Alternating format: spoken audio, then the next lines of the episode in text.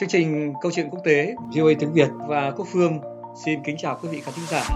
Và khách mời cho chương trình hôm nay chúng tôi xin trân trọng giới thiệu giáo sư Nguyễn Mạnh Hùng, chuyên gia về bang giao quốc tế và chính trị quốc tế từ Đại học George Mason, Hoa Kỳ.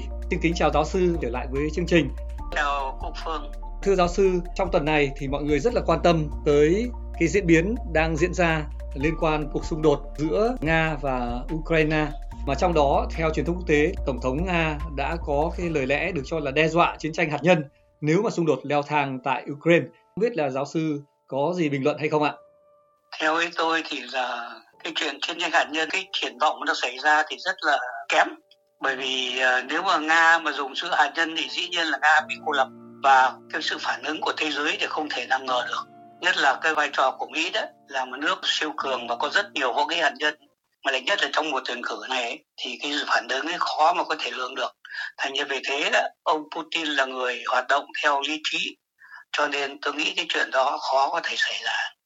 Vâng, Tổng thống của Pháp, ông Macron đã có một cái tuyên bố được cho là khá là gây tranh cãi ở trong nội bộ của một số nước ở EU đấy, thậm chí là thành viên của NATO nữa. À, khi mà ông nói rằng là ông không ngoại trừ cái việc quân đội của phương Tây sẽ được gửi tới đấy à, Ukraine và đã có một số những cái phản ứng của một số các quốc gia bác bỏ việc đó hoặc là không nghĩ rằng là sẽ tham gia cái ý kiến đó hoặc là cái đề xuất đó bình luận của giáo sư thế nào ạ? À, tôi nghĩ là về cái vấn đề này thì có một số có một số cái nhận xét của tôi liên hệ với điều đó. Trước hết là cuộc chiến tranh của Ukraine đó, nó làm thay đổi hoàn toàn cái cục diện Âu Châu, nhất là cái địa chính trị của Âu Châu. Bởi vì người Âu Châu cũng như người Mỹ đều quan niệm rằng nếu mà Nga thắng được Ukraine thì Nga sẽ hành động ở nước khác. Vì thế các nước ở chung quanh rất là quan tâm và rất là lo sợ. Như như Moldova hay là Ba Lan đó, thì rất là lo sợ. Vì thế cho nên nếu mà để mà ông Putin nó thắng ấy, thì người ta tiên đoán là ông sẽ thi hành cái chính sách đó ở một nước khác và như vậy dần dần nó có thể lưu kéo lên cái NATO vào cuộc xung đột đó cho nên cho thấy là vì thế vấn đề Ukraine nó quan trọng như vậy vì nó quan trọng với thế giới đó và nhất là trong trường hợp mà Mỹ còn do dự và bận rộn với cuộc bầu cử tổng thống đó, thì người ta rất là sợ. Vì thế cho nên ông Macron phải tỏ ra là mình quyết liệt. Từ xưa đó, nước Pháp vẫn không tin umbrella gọi là cái sao dù nguyên tử của Mỹ, không tin vào cái sự tín nhiệm của Mỹ. Cho nên cái thời mà ông Mỹ bảo ông sẽ giúp Âu Châu để chống Nga, nếu mà Nga tấn công đó thì ông De Gaulle ông ấy đã lập ra một cái võ khí nguyên tử riêng của ông ấy mà ông lại không có cái gọi là delivery system tức là cái dàn hỏa tiễn đưa lên đó. Thì ông dùng cái máy bay Mirage bay ở dưới thấp ngàn cây để tránh cái radar của Nga. Ông nói rằng là nếu mà tôi không thắng được cuộc chiến tranh ấy, thì tôi có thể start tức là bắt đầu một cuộc chiến tranh đấy. Vì thế đó khi ông đánh như vậy thì mỹ sẽ phải dùng vào. Thành ra họ rất nghi ngờ cái sự gọi là khả tín của cam kết của mỹ. Cho nên bây giờ cái tình trạng nó được tái lập lại với cuộc tuyển cử vừa rồi, với cái sự hiện diện của ông Trump và là ông ấy rất là phản đối NATO, nghĩa là ông có thái độ rất là thù nghịch với NATO. Vì thế ông Macron phải trở lại là ông phải thức tỉnh, tức là cái mục tiêu của ông nói là để thức tỉnh Âu Châu thôi, mà Âu Châu đều thức tỉnh cả nên nhớ là ngày xưa đó, là cái số người mà quốc gia mà đóng góp đầy đủ 2% GDP của mình vào quốc phòng đó, thì bây giờ số đó đã lên đến 18 số quốc gia rồi. Thành họ quan tâm và họ cố gắng quốc phòng họ. Còn ông Macron ấy chúng mình nhớ nhớ là ông nói cái đó rất quan trọng là bởi vì trong đó có cuộc họp của EU tức là Liên hiệp Âu Châu. Nhưng mà thật sự đó, ông Macron không nói là ông Âu Châu sẽ gửi quân. Cái câu hỏi của những cái phóng viên đó là người ta hỏi có gửi quân không thì việc ông Macron tức là ông không từ bỏ một loại pháp nào cả. Hai điểm ông đưa ra thứ nhất là không thể để nga thắng được bởi vì nga thắng sẽ tạo tiền lệ rất tệ cho âu châu và cho thế giới. Thứ hai là ông bảo rằng là không từ bỏ giải pháp tôi đã nghĩa là ngầm nói là không từ bỏ giải pháp vô lực. Thế bây giờ với hiện diện quân đội âu châu ấy, thì thực sự họ không có quân đội EU chính thức xảy ra. Nhưng đã có quân đội quốc tế ở đây rồi EU rất nhiều người tình nguyện quân ở trong cái binh đoàn gọi là International Brigade tức là cái lữ đoàn cái binh đoàn uh, volunteer binh đoàn tình nguyện đó nó đã đánh nhau với nó rồi. Thành ra sự hiện diện của quân những người Âu Châu đó có trong đó có cả số người Mỹ nữa. Vâng, cũng trong tuần này đấy, hôm 28 tháng 2 đấy, tức là hôm thứ tư tuần này đấy, thì Nga có nói là họ sẽ áp dụng các cái biện pháp kỹ thuật quân sự mà không được nêu rõ đấy và các biện pháp đối phó khác để mà tự vệ trước cái việc là Thụy Điển gia nhập NATO à, một cái động thái mà nga coi là một sự hung hăng và là một cái sự sai lầm thì trước đó như giáo sư đã biết là ngày 26 tháng 2 thì Thụy Điển đã vượt qua cái rào cản cuối cùng đối với việc gia nhập NATO sau khi Quốc hội của Hungary đã, đã phê chuẩn cái tư cách thành viên quốc gia Bắc Âu có truyền thống trung lập này đó. Thì uh, uh, giáo sư bình luận thế nào về động thái này ạ và đặc biệt là liên quan địa chính trị ở khu vực? Cái động thái quan trọng nhất ấy, là có sự chuyển đổi Âu Châu. Trước kia đó thì người ta đã, trong cái thế, trong cái cuộc chiến gọi là cái bipolar, tức là cái thế lưỡng cực tranh thủ giữa Mỹ và Nga thì Mỹ rất là cương quyết chống Nga. Và thể thế các nước Âu Châu là có một số nước, nhất là vì cái địa chính trị của họ và cái truyền thống mà ngoại giao của họ họ có thể đứng, nghĩa là có thể gọi là trung lập, nói tương đối là không gia lập liên minh quân sự như là Thụy Điển như là Phần Lan nhưng bây giờ cái sự tấn công của Nga và Ukraine nhất là sự chống trả của Ukraine và nhất là những cái quan điểm của những quốc gia mà mới thoát khỏi cái thống trị của Nga Xô như Poland như Moldova đó khiến cho người ta những cái nước khác như nước Thụy Điển chẳng hạn, Phần Lan chẳng hạn đều thức tỉnh trước cái sự đe dọa đó.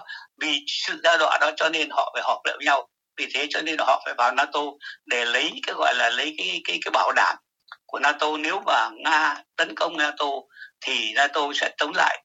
Thành ra chúng ta thấy là nhìn những cái chuyện mà Nga đã làm từ xưa đó thì nhờ đây đe dọa của ông Putin chỉ là một người đe dọa thôi chứ thực sự tất cả những việc mà họ tấn công đều ở những nơi không phải là NATO cả thí dụ như là Georgia, thí dụ như là Ukraine, không phải NATO. Vâng, cũng có tin nói là ngũ giác đài thì công khai tuyên bố rằng là không có kế hoạch đưa quân tới Ukraine để mà chiến đấu.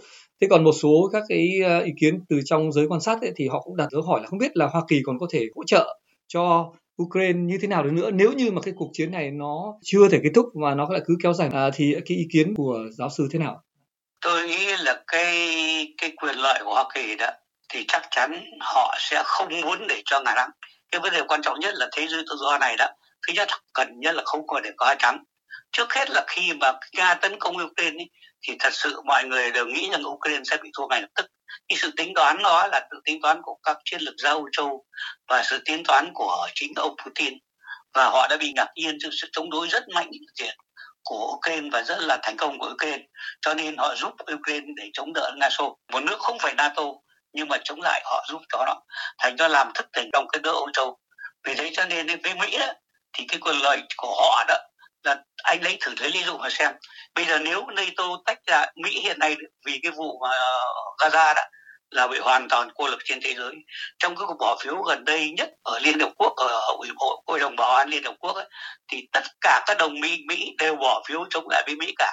Trừ Anh Quốc Anh Quốc thì không phải ở bên vực Mỹ mà bỏ phiếu trắng. Tại vì chỉ có một ông Mỹ là ông duy nhất bỏ phiếu ở trong hội đồng bảo an liên hợp quốc. Cái truyền thống của Mỹ từ xưa luôn luôn được ủng hộ ở hội đồng bảo an liên hợp quốc thì bây giờ hoàn toàn bị cô lập. Thành ra cái thế của Mỹ uy tín của Mỹ sự tín nhiệm của Mỹ rất là yếu. Vì thế cho nên để phục hồi cái sự uy thế đó, đó thì Mỹ bắt buộc sẽ phải tìm cách để không cho Ukraine thua. Hiện nay sở dĩ có sự xảy ra là vì hai điểm. Thứ nhất là chính trị đồ của Mỹ và thứ hai là cái ảnh hưởng của ông Trump. Người ta nói là gần như ông Trump đã chiếm được đảng cộng hòa nhất là sau khi mà ông Mitch McConnell tuyên bố là cuối năm nay thì ông đi ra từ chức cái chức lãnh đạo của thượng viện. Cho nên chúng ta thấy là cái dự của cái vai trò ông Trump và cái khuynh hướng biệt lập và khuynh hướng dân túy của nước Mỹ ấy, nó đưa với vai trở tại thì có thể là rất là nguy hiểm có thể trở lại cái tình trạng là trước đệ nhất thế chiến và sau đệ nhị thế chiến. Cái chiến tiếp biệt lập đó chiến đưa đến thế giới chiến lần thứ hai. Thì thành ra vì thế cho nên ấy, nếu mà có cái sự tách biệt decoupling giữa Âu Châu và Mỹ Châu ấy, thì chúng ta là Mỹ hoàn toàn cô lập. Mỹ trước kia là có tất cả mọi người theo nhưng bây giờ Mỹ bây giờ hiện nay đưa bị gọi là cạnh tranh đấy. Cái thế giới gọi là global south là cái phần những cái nước ở vùng phần lớn là tây bán cầu. Chúng ta thấy những lớn như BRIC tức là Brazil này Nga này uh, India này South Africa là những nước lớn chưa kể những nước lớn như Argentina, Brazil ở vùng kia, rồi các nước chậm tiến nước khác nữa ở trên toàn thế giới thì Mỹ hoàn toàn chỉ còn trông cậy vào Âu Châu thôi. Và nếu Âu Châu đi coupling mà tách ra khỏi Mỹ thì Mỹ hoàn toàn trơ trọi. Thì cái chuyện này là không những là nguy hiểm cho an ninh Mỹ, nguy hiểm cho sự thịnh vượng của Mỹ và nguy hiểm luôn của cả thế giới. Vì thế cho nên người ta rất là quan tâm đến cái tình hình bầu cử ở nước Mỹ bên này. Tình hình bầu cử có thể có khả năng thay cuộc kiện rất nhiều trong trường hợp mà nếu ông Trump thắng cử. Vâng, trở lại ờ, châu Âu thì ờ, thưa giáo sư cũng có câu hỏi đặt ra không rõ là có phải là tổng thống pháp ông Macron đấy thì có quá vội vã hay không? Mà cái phát biểu của ông ấy, giáo sư ban nãy cũng đã đề cập thì ờ, riêng ở trong nội bộ của EU chẳng hạn như là từ phía của chính phủ Đức gần như là đưa ra thông điệp là họ không tán thành không mặn mà. Trong cái bối cảnh đấy có câu hỏi đặt ra là liệu là cuộc chiến ở Ukraine đã bước sang năm thứ ba rồi? Chưa kể tròn 10 năm, cái cuộc xung đột Ukraine với Nga đã có ít nhất là cái gốc gác từ đó rồi mà dường như là EU vẫn chưa có được một cái chính sách, đối sách thực sự là thống nhất để mà ứng phó với Nga thì ý kiến của giáo sư thế nào ạ? Chiến lược, gọi là chiến lược quân sự đó, thì chưa có thống nhất. Tuy rằng là có một số quân đội thống nhất của EU rồi và của NATO rồi, nhưng mà từ xưa đến nay các quốc gia Âu Châu phần lớn đã đương hoàn toàn gần như vào cái sự lãnh đạo của Mỹ mà bây giờ Mỹ có cảm tưởng người ta nhìn thấy vì tình trạng của Mỹ, có cảm tưởng như Mỹ có thể từ bỏ cái chức vụ lãnh đạo đó, thành ra họ phải lo cái chuyện quyền của nó. Thành ra trong cái sự lo ngại thì có người làm thế nọ làm cái kia, thì ta thấy là trong cái vụ mà ông Ukraine ông đưa ra đó, tôi nói lại là ông không nói là sẽ đem quân đội Ukraine vào. Ông chỉ nói là không loại bỏ một hình thức nào cả. Có nghĩa là nếu có xảy ra thì sẽ, bây tôi lấy ví dụ là nó đánh vào Ukraine thì ông sao? Nhưng mà đụng một cái là dính vào một cái nước như là thụy điển, phần lan phần lan ngay gần nga, hoặc là dính đến ba lan cũng lại gần nga. Như vậy đến nato bắt buộc phải xông vào rồi. Thành cái chuyện đó, cho nên tôi thấy ban nãy tôi nói là cái khả năng mà có chiến tranh mà nguyên tử ở đây thì tương đối kém là bởi sự suy tính toán nên là hợp lý của cả hai bên. Dĩ nhiên là chúng ta không thể loại bỏ cái sự suy nghĩ bất hợp lý bởi vì trong tình trạng chiến tranh mà nóng tính ra rồi sự sai lầm hay là ờ, tính lầm hay hiểu lầm thì có thể chúng ta loại bỏ được nhưng mà căn cứ vào những sự tính toán có tính cách lý trí đó, hoàn toàn hợp lý đó thì cái chuyện đó rất khó xảy ra thành ra tuy nhiên có cái sự củng cố như độ củng hoảng như vậy đó tức là ờ, bất đồng ý kiến với nhau trong phơi yêu ấy. tôi thấy là không những là chỉ nước chống mà ngay cả Poland là cái nước hăng nhất thì cũng trong mà cái số mà Poland đó là invest tức đầu tư vào cái uh, quản lý của quân sự quốc phòng của mình đó là đến 3,9% tức là hơn nước Mỹ nữa thành ra những cái nước hăng như thế họ không muốn.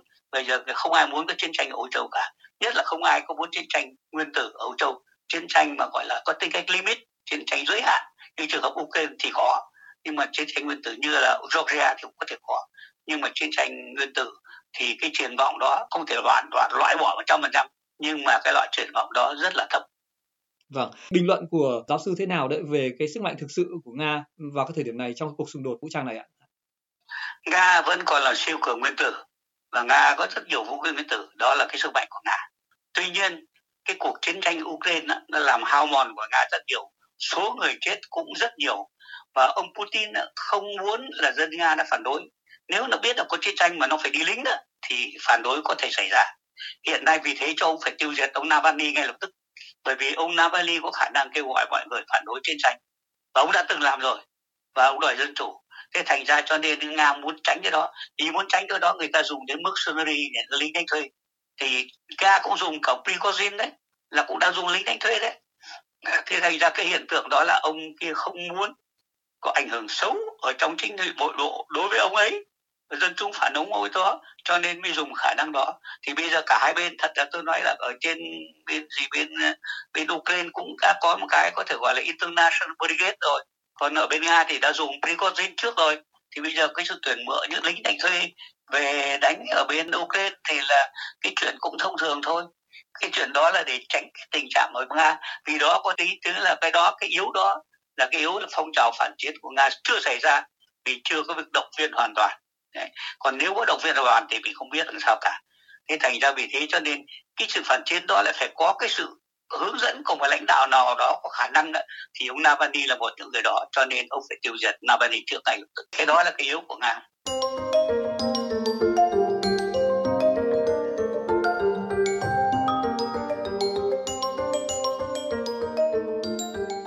Nay thì chuyển sang một cái cuộc xung đột khác mà như giáo sư biết là cũng đã thu hút sự ờ, chú ý quan tâm của quốc tế và khu vực trong suốt nhiều tháng qua. Đó là xung đột giữa Israel với Hamas ở Gaza. Gần đây có cái sự cảnh báo từ Liên Hợp Quốc rằng là cái nạn đói ở Gaza là khó tránh khỏi và sắp xảy ra, đặc biệt là ở cái miền Bắc đấy. Giáo sư bình luận thế nào câu chuyện này và cái tình hình cuộc xung đột này thưa giáo sư?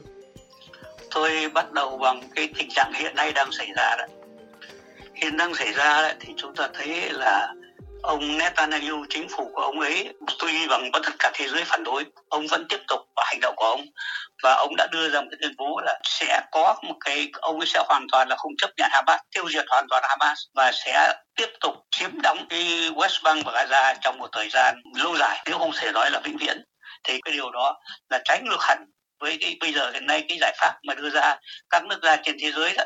Đưa ra nhất là ông Mỹ đưa ra đó, kêu là phải ngừng bắn phải có giải pháp tạo ra một cái thế một cái quốc gia Palestine độc lập. Uh, người ta gọi giải pháp hai quốc gia đó. Thì thật sự cái giải pháp hai quốc gia này đó đã có từ lâu rồi. Thứ nhất là từ sau cái cuộc chiến tranh năm 1967 khi mà Do Thái chiếm đóng East Jerusalem chiếm đóng Golan 2 chiếm đóng cái Sinai cái bán đảo Sinai đó thì hai quốc gia giải pháp hai quốc gia có nghĩa là cái này sẽ tạo ra một quốc gia Palestine độc lập bình đẳng với ông Israel và hai nước sống chung hòa bình với nhau à, công nhận lẫn nhau. Đấy, điểm nhất. Điểm hai để để cho cái Palestine nó có một cái nước ấy, đàng hoàng ấy thì phải có một cái thủ đô. Mà thủ đô của nó phải có thủ đô của nó ở vùng East Jerusalem là cái nơi đó là cái nơi coi như thánh địa của họ mà cái ông Do Thái đã chiếm sau cuộc chiến tranh năm 1967. Điểm thứ ba là các settlement của Do Thái, cái khu định cư phải ngưng lại và phải giải tỏa. Cái đó giải pháp gọi là land for peace, trả đất để cho lấy hòa bình. Thì chúng ta thấy là cái gì là trên thực tế xảy đấy là giải pháp. Bây giờ trên những thực tế cái gì xảy ra. Thì chúng ta thấy là trên thực tế đó, thì hiện nay đó là cái phụ gọi là xét tâm đơn cái khu định cư của biên giới của Israel đó, thì càng ngày càng nhiều mà chính phủ Mỹ đó luôn luôn nói rằng là chống cái chuyện đó nhiều chuyện nó cứ xảy ra tôi lấy vài thí dụ. Thí dụ thứ nhất là thí dụ dưới thời ông Carter là tổng thống dân chủ. Thì ông nói là chính sách position on the settlement is very clear. Đây là lập trường của chúng tôi. Về settlement khu định cư rất là rõ ràng. Chúng tôi nghĩ rằng nó không có legal nó không hợp pháp và nó là một cản trở cho hòa bình. Đó là thời ông dân chủ. Đến thời ông cộng hòa là ông Reagan thì ông bảo phải chấm dứt ngay cái việc mở rộng các settlement của do thái. Đấy là điều quan trọng nhất bởi vì như vậy nó cần thiết để tạo ra một cái sự hòa giải. Thế thì như vậy đó là ông ông Reagan rồi sau đó ông nào cũng thế. Rồi ông Bush bố rồi Bush, Bush con thì còn nói mạnh hơn nữa. Tức là Israel settlement activity in occupied territories must stop. Tức là cái định cư những hoạt động định cư trong những vùng chiếm mà Israel chiếm đóng đó phải chấm dứt ngay lập tức. Đó thế nhưng ông nói như vậy thì cái gì chuyển ra tới thời ông Carter ông nói như vậy thì sau đó cái số số người Jewish đến settlement là 61.500 đến thời ông Reagan nói mạnh rất là mạnh thì nó lên đến 106.500 rồi đến thời ông Bush và tôi nói là ông vừa tuyên bố là phải chấm dứt đó, thì nó lên đến 414.119 rồi. Thế thành ra đó là các settlement ông Mỹ hoàn nguyên bất lực chống với việc settlement này mà cái settlement này là một là một điều kiện để tạo ra một chính phủ hai quốc gia. Thế bây giờ từ xưa đến nay đấy, tất cả các đời tổng thống đều tuyên bố cái settlement ở trong cái vùng mà chiếm đóng đó là illegal tức là bất hợp pháp. Thì đến thời ông Trump đó thì ông ngoại trưởng Pompeo đưa ra một cái lý thuyết gọi là Pompeo theory. Thì ông nói là các cái settlement đó là về thực chất thì không phải là bất hợp pháp tức là proxy not illegal như là chính phủ với hướng tâm thì hoàn toàn nhân nhượng rồi hại và không chống đối với xét tân settlement này. Thì hiện nay đó tôi nhớ hồi anh nhớ đợt ban nãy tôi nói là 61.000 thời các tơ tới năm 1980 thì bây giờ đã 2024 đó, thì số người Do Thái định cư đó ở những vùng đó 700.000 người tức là gần 10% tổng số dân Do Thái. Họ sống trong 150 khu định cư và 128 đền đồn thì như vậy cái settlement này là một cái điều kiện của hai quốc gia. Thì với chính sách của Do Thái trong mấy chục năm nay thì nó đã trở thành rất là khó khăn. Làm sao mà đòi người ta phải bỏ settlement để đi định cư nơi khác? Đó là điểm thứ nhất.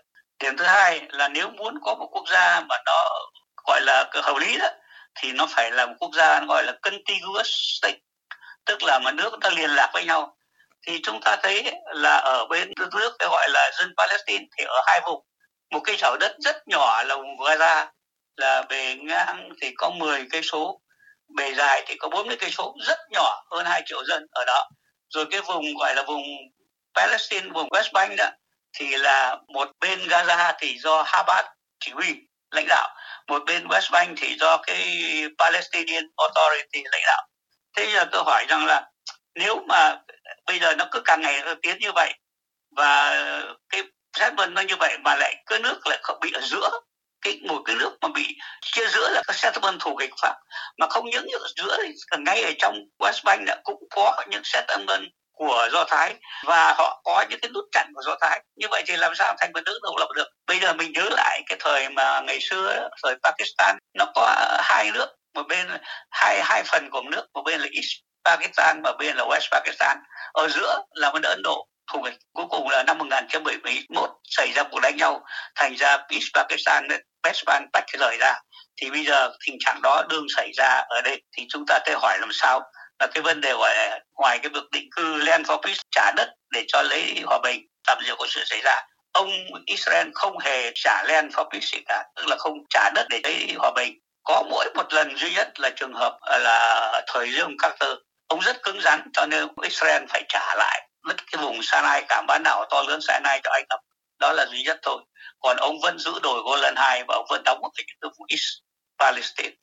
Thành ra như vậy cái chưa không được rồi. Bây giờ đến cái việc thứ ba là ông nói là có một cái capital của Palestine ở East Jerusalem đấy.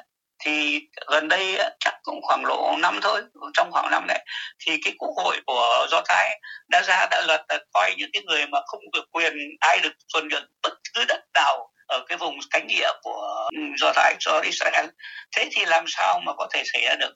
Cái giải pháp gọi là giải pháp hai quốc gia mà hiện nay nhiều người đang cố gắng thì tôi nghĩ đó chỉ là một cái ảo tưởng mà thôi. Bởi vì ông chính phủ do thái trong mấy chục năm nay nhất là dưới thời Netanyahu đã làm những việc gọi người ta là fait complete là những cái đã rồi đã làm cho cái giải pháp hai quốc gia trở nên cực kỳ khó khăn. Vâng, mới đây dường như là trong lúc giữa các bên liên quan trong cuộc xung đột này đó có thể là đang tìm kiếm những cái giải pháp nào đó để mà đàm phán có thể từ ngừng bắn cho đến dần dần tới đình chiến hay như nào đó. Thì trong cái thời điểm trong lúc như thế gần đây là có thủ tướng của Palestine là Mohammed Shia đấy thì đã công bố quyết định từ chức đấy sau khi mà đệ đơn lên tổng thống Mahmoud Abbas đấy. Thì uh, nhân tiện diễn biến này giáo sư bình luận thế nào đấy về các cái tiếp cận của các bên? Uh, mà có thể là công khai cũng có thể là không công khai chưa công khai Ờ, trong cái việc có thể là đi tới một cái đàm phán nào đó dẫn tới là kết thúc sớm hơn cuộc xung đột này và vãn hồi hòa bình ờ, thưa giáo sư. À, về chính phủ do thái ấy, là một tác nhân chính ở trong đó thì chừng nào có ông Netanyahu thì không có cái chuyện mà hòa giải được. Tức là bởi vì ông Netanyahu nó nói rõ rằng là ông ấy sẽ như là ông ấy tiếp tục ông sẽ đánh cho đến tan Hamas không còn người nào cả. Thì trong cái cuộc mà anh nói cái việc điều hiện nay đó thì trong đó có cái giải pháp là tạm gọi là ceasefire, tức là tạm ngừng chiến. Không phải là hoàn toàn ngừng chiến, gọi là tạm ngừng chiến thôi. Thì để nghĩa là, tại vì Israel nói rằng là những cái lãnh đạo Hamas vẫn còn ở trong cái vùng Gaza. Và tạm chiến như vậy, tức là họ có thể họ bỏ ra. Như trường hợp ngày xưa đó, khi mà ông Arafat bị, thì Mỹ đã giao tìm giải pháp để cho những cái người đó đó họ tức là ông ông Arafat chính phủ Arafat được chạy sang lên Lebanon để bắt chết. Thì bây giờ không biết là cái giải pháp đó là ông Netanyahu có chịu không? Và ông nhất định tiêu diệt hết. Thế thành ra tôi thấy là cái chuyện đó là ông một đằng ở phía một phía một đối tác như vậy. Cái đối thứ hai là Mỹ thì tôi thấy anh như anh tôi, tôi nói với đây hoàn toàn bất lực trong cái vấn đề settlement. Ờ, và nhất là trong cái cuộc tuyển cử hiện nay thì chả ai dám nói gì cả. Bởi vì ảnh hưởng của do thái ở chính vị mỹ rất là lớn. Nhất là có sự hiện diện của ông Trump với lại cái số người đông đảo ủng hộ của ông ấy. Thế thành ra là là cái vấn đề của Mỹ cũng rất là khó. Bây giờ những nước Ả Rập ấy thì họ cũng muốn không đánh nhau nữa để họ còn phát triển thế giới. Của họ nhất là những nước cứ đương dầu tàu hỏa, đương tiêu tiền họ muốn thôi quên đi Palestinian đi. Nhưng mà vấn đề là họ, dân họ không chịu cho nên chừng nào mà họ do thái còn làm những chính sách áp độc như thế này thì những chính phủ đó bị áp lực. Áp lực không thể nào chấp nhận giải pháp hai quốc gia được. Như ban nãy tôi nói ấy, giải pháp hai quốc gia rất là khó thực hiện. Và bây giờ như chúng ta lấy cái hành động của do thái đó thì mới tháng 10 năm trước đó thì khi mà Hamas tấn công do Thái mà giết thải người đó và làm những hành động rất là tàn bạo thì mọi người bất mãn thế giới đều ủng hộ ông Israel lên nhưng bây giờ họ lại focus vào cái hành động tàn bạo của Israel tôi lấy thí dụ nhé là khi mà tháng 10 năm 2023 đó thì cái số tụi ờ, Hamas tấn công vào Gaza thì giết chết hơn 1.400 người và bắt đi hơn 230 con tim. Cái số này so với cái số người Palestine bị chết đến ngày nay đó, là gần như 30.000 người. Như vậy thì là cái rất là hoàn toàn bất tương xứng. Rồi thứ hai nữa là Do Thái tiếp tục tấn công đến nỗi mà ông Thomas Friedman là bình luận ra gốc Do Thái. Ông ấy là người bình luận ra đã được ba phần thưởng, ba lần được phần thưởng Pulitzer Prize. Ông nói là có hai yếu tố mà làm tệ hại nhất là thứ nhất là hàng ngàn người Palestine bị chết và thứ hai cái kế hoạch bài của ông Netanyahu hứa hẹn chiếm đóng vĩnh viễn cái vùng Palestinian. Thành ra, ông ấy kết luận rằng là cuộc hành quân của Do Thái biến thành một máy xây thịt từ Mid máy xây thịt có mục đích duy nhất là giảm bớt dân số Palestine để cho Do Thái dễ kiểm soát. Thì chính của cái người mà Do Thái mà cũng phải bất mãn như vậy, thì chúng ta thấy là đã bày tạo ra rất nhiều bất mãn trên thế giới. Thí dụ như là cái ông South Africa thì đưa kiện Do Thái ra trước tòa quân sự về tội diệt chủng các quốc gia Âu Châu bỏ phiếu trong hội đồng bảo an đều chống lại với Mỹ cả thành ra chúng ta thấy là cái nguy hiểm này là cái cái điều này rất là khó đi đến một giải pháp thực tiễn mà để ý đến quyền lợi của Palestine tôi nghĩ là nếu cuối cùng thì họ chính, chính phủ các nước không làm gì được ấy, thì họ làm ngơ để cho ông Do Thái như là giải quyết vấn đề Palestine. Vâng, theo dõi cuộc vận động tranh cử tổng thống ở Mỹ đã và đang diễn ra tới thời điểm này của cả hai đảng. Giáo sư thấy là có cái điểm gì đáng chú ý ở trong cái chính sách trong cái việc là có thể là giải quyết cái cuộc xung đột đó giữa Israel và Hamas thưa ông mà cái điểm mà theo giáo sư là đáng chú ý đó. Bây giờ tôi lấy cái thí dụ giả thí giả thử đó. Giả thử nếu ông Biden mà ông thắng đó thì ông sẽ tìm giải pháp hai quốc gia mà tôi nói là cực kỳ khó khăn có thể thực hiện được trường hợp thứ hai mà nếu ông Trump mà ông thắng đó thì chúng ta thấy là cái gọi là cái chủ thuyết Pompeo hoàn toàn bên Do Thái. Thì có nghĩa là ông sẽ lờ đi để cho Do Thái tự thanh toán Palestinian. Đó là hai trường hợp xảy ra. Thế giờ làm sao để hai người đương tranh cử với nhau? Thì chúng ta thấy sở dĩ mà bà Haley hiện nay bà nhất định bà đứng lại là, là bởi vì bà có một cái lực trường rất lớn. Bà bảo nước Mỹ thiếu gì người mà cứ phải đi có hai công già đi ra tranh thế lại còn nữa lẫn cẫn, ông nào cũng gọi là nó lầm ấy. Thế thành ra bà bà còn ở lại. Thế thì trong trường hợp đó thì bà ở lại, tại sao bà hy vọng rằng nếu mà bây giờ tại poll cái cái gọi là survey đó, những cái phỏng vấn dân ý đó, họ thấy rằng là đã rất nhiều người ở trong đảng cộng hòa, nếu mà ông Trump mà bị coi là một criminal, một người tội phạm thì họ sẽ không bỏ phiếu. Vì thế bà này bà hy vọng cái chuyện nó xảy ra. Thì vấn đề lại tùy thuộc vào cái việc kiện của ông này việc kiện ông này cái việc criminal là do tòa án liên bang kết ra. Thì bây giờ đó ông cứ đương làm thì đùng một cái ông tôi cao pháp viện ông bảo tôi sẽ giải quyết vấn đề đó. Giải quyết vấn đề đó thì ông đề là cái bắt đầu là tranh luận đó, ở tông cao pháp viện là cuối tháng tư sắp tới nha nếu mà ông giải quyết nhanh nhất ấy, thì cũng phải đến tháng 6 thế thì nhưng mà vấn đề là ra này này tháng 3 này này có super Tuesday rồi đến tháng 7 đó thì là có cái đại hội đảng cộng hòa họ bầu cử. Bây giờ thí dụ trường hợp họ mà trong hai điểm xảy ra, thứ nhất là khi mà ông tránh tòa án tối cao pháp viện của liên bang ấy, thụ lý, thì tất cả mọi bản án đều phải ngừng. Các cái cái thủ tục tranh biện ở trong tòa án đều phải ngừng để chờ là họ quyết định đã. Bây giờ họ quyết định xong, thì cái thủ tục ngược lại rất là lâu và nhất là đến tháng 7 đó, khi mà ông Tâm được làm nominee của, thì cái truyền thống của cái trừ ghi trường hợp ông ông Kubo ngày xưa đó, thì thường thường là truyền thống của bộ tư pháp là không làm cái gì để cản trở, gọi là ảnh hưởng đến cái việc tranh cử tổng thống cả. Thành ra là họ thích hợp với cái trường hợp của ông ông Trump là ông cứ postpone postpone cho đến cuối cùng. Thế thành ra đó, hiện nay là tình hình nó đừng chờ đợi không biết ông có về phán quyết đến đâu, nhanh đến đâu, và cái ông tòa án liên bang sau khi ông tiếp đầu tư an tỉnh có thể tiến hành đến đâu để có thể đưa ra phán quyết về cái việc của ông này, của ông Trump trước khi mà có cuộc tuyển cử vào tháng November là tháng 11 thì cái trường hợp này, rất nhiều người tiên đoán là với cái hành động của ông Trump thì thường có thể kéo dài có dài, và mục đích ông để chờ, nếu ông thắng cử thì ông sẽ giải quyết xong hết mọi chuyện. Thì đó là chuyện hiện bây giờ. Cái vai trò, cái lối chính sách của hai bên đấy mà đồng Trump mà đồng Biden, mà đồng bà Nikki Kelly đó. thì ông Biden thì tổ tội ông Trump là làm hỏng mọi sự thì vấn đề là ra là người dân ấy, người ta bỏ phiếu vì túi tiền, nhưng mà họ ít người dân, ít quan trọng đến cái thế tình hình thế giới đó người ta có nói câu là cháy nhà hàng xóm bình dân như vậy mà. Thưa giáo sư, thế thì bây giờ tóm lại đấy, nhìn vào hai cuộc xung đột, như là cuộc xung đột gần nhất mà giáo sư đang bình luận vừa rồi đấy, là giữa Israel và Hamas ở vùng Gaza đấy và thứ hai là cái cuộc xung đột giữa Nga với Ukraine. Thì giáo sư có cái gọi là cái dự phóng gì hay không về cái việc là các cái cuộc xung đột này đấy có thể tiếp diễn ra sao và nó có thể kết thúc như thế nào? Cuộc điều đình nó rất khó đó tùy thuộc vào tương quan lực lượng. Tương quan lực lượng ở vùng Gaza đó thì hoàn toàn thiên về phía Do Thái.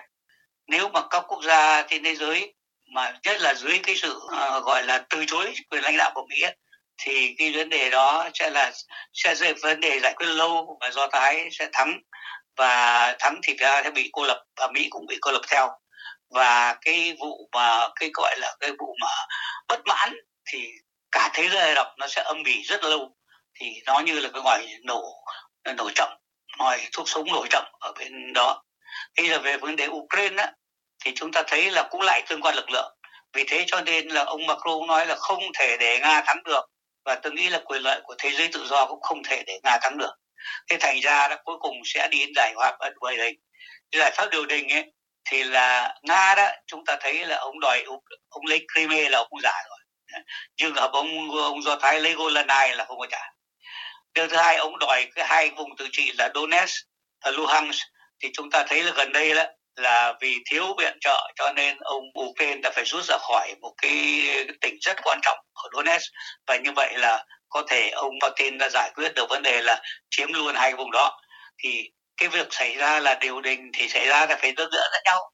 Thì dĩ nhiên là nước yếu như cái ông Ukraine thì sẽ bị ép. Thì có lẽ là ông Ukraine mà cái cái cái mà cái mục tiêu của ông Zelensky là đòi hỏi lấy lại tất cả đất đai lãnh thổ uh, bị Nga tấn công chiếm đóng đó thì cái chuyện đó khó xảy ra. Bây giờ để đền cho Ukraine thì phải có một hình thức nào đó gọi là hình thức gọi là bảo đảm cho ông ấy ông không bị tấn công sau khi ông nhường rồi thì không gì mà tấn công nữa. Thì cái đường đó chỉ có một cách là cho ông vào NATO thôi. Thế thì vấn đề thì cái đó rất nhạy cảm cho nên người ta bây giờ chúng nói đến cái giải pháp là có thể cho vào EU là cái đầu bước đầu tiên đã rồi tính sau, thì đó là cái, gọi là cái giải pháp mà mình mình tưởng tượng ra có thể có thôi. Chứ còn nó xảy ra ở đâu thì rất tùy thuộc vào cái từ quan thế giới, lực lượng. Và nó lại tự hoàn toàn vào cuộc tuyển cử Mỹ. Bởi vì nếu ông Tâm xảy ra đã thắng thì xong rồi. Nước Mỹ sẽ hoàn toàn mất tín nhiệm trên thế giới và sẽ bị cô lập. Và sẽ phải không còn là một lãnh đạo của thế giới tự do nữa. Bởi vì cái vụ của ông ấy bất lực trước vụ Navalny rồi không chịu bỏ phiếu giúp cho Ukraine thì hai cái đó cho chứng tỏ là cái cái cái gọi là cái sự tín nhiệm của thế giới đối với nước Mỹ không còn cái là tương đối đã mất nhiều. Và nếu mà có một chính phủ mới của Mỹ mà trở dậy chứng chấp biệt lập và tính cách dân túy thì dĩ nhiên là vai trò Mỹ phải xuống.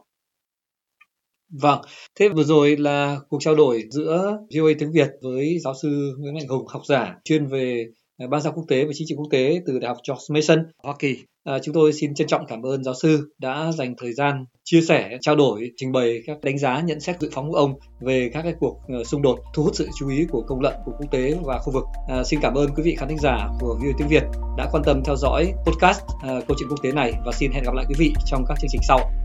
À, kính chào cô Phương nhé.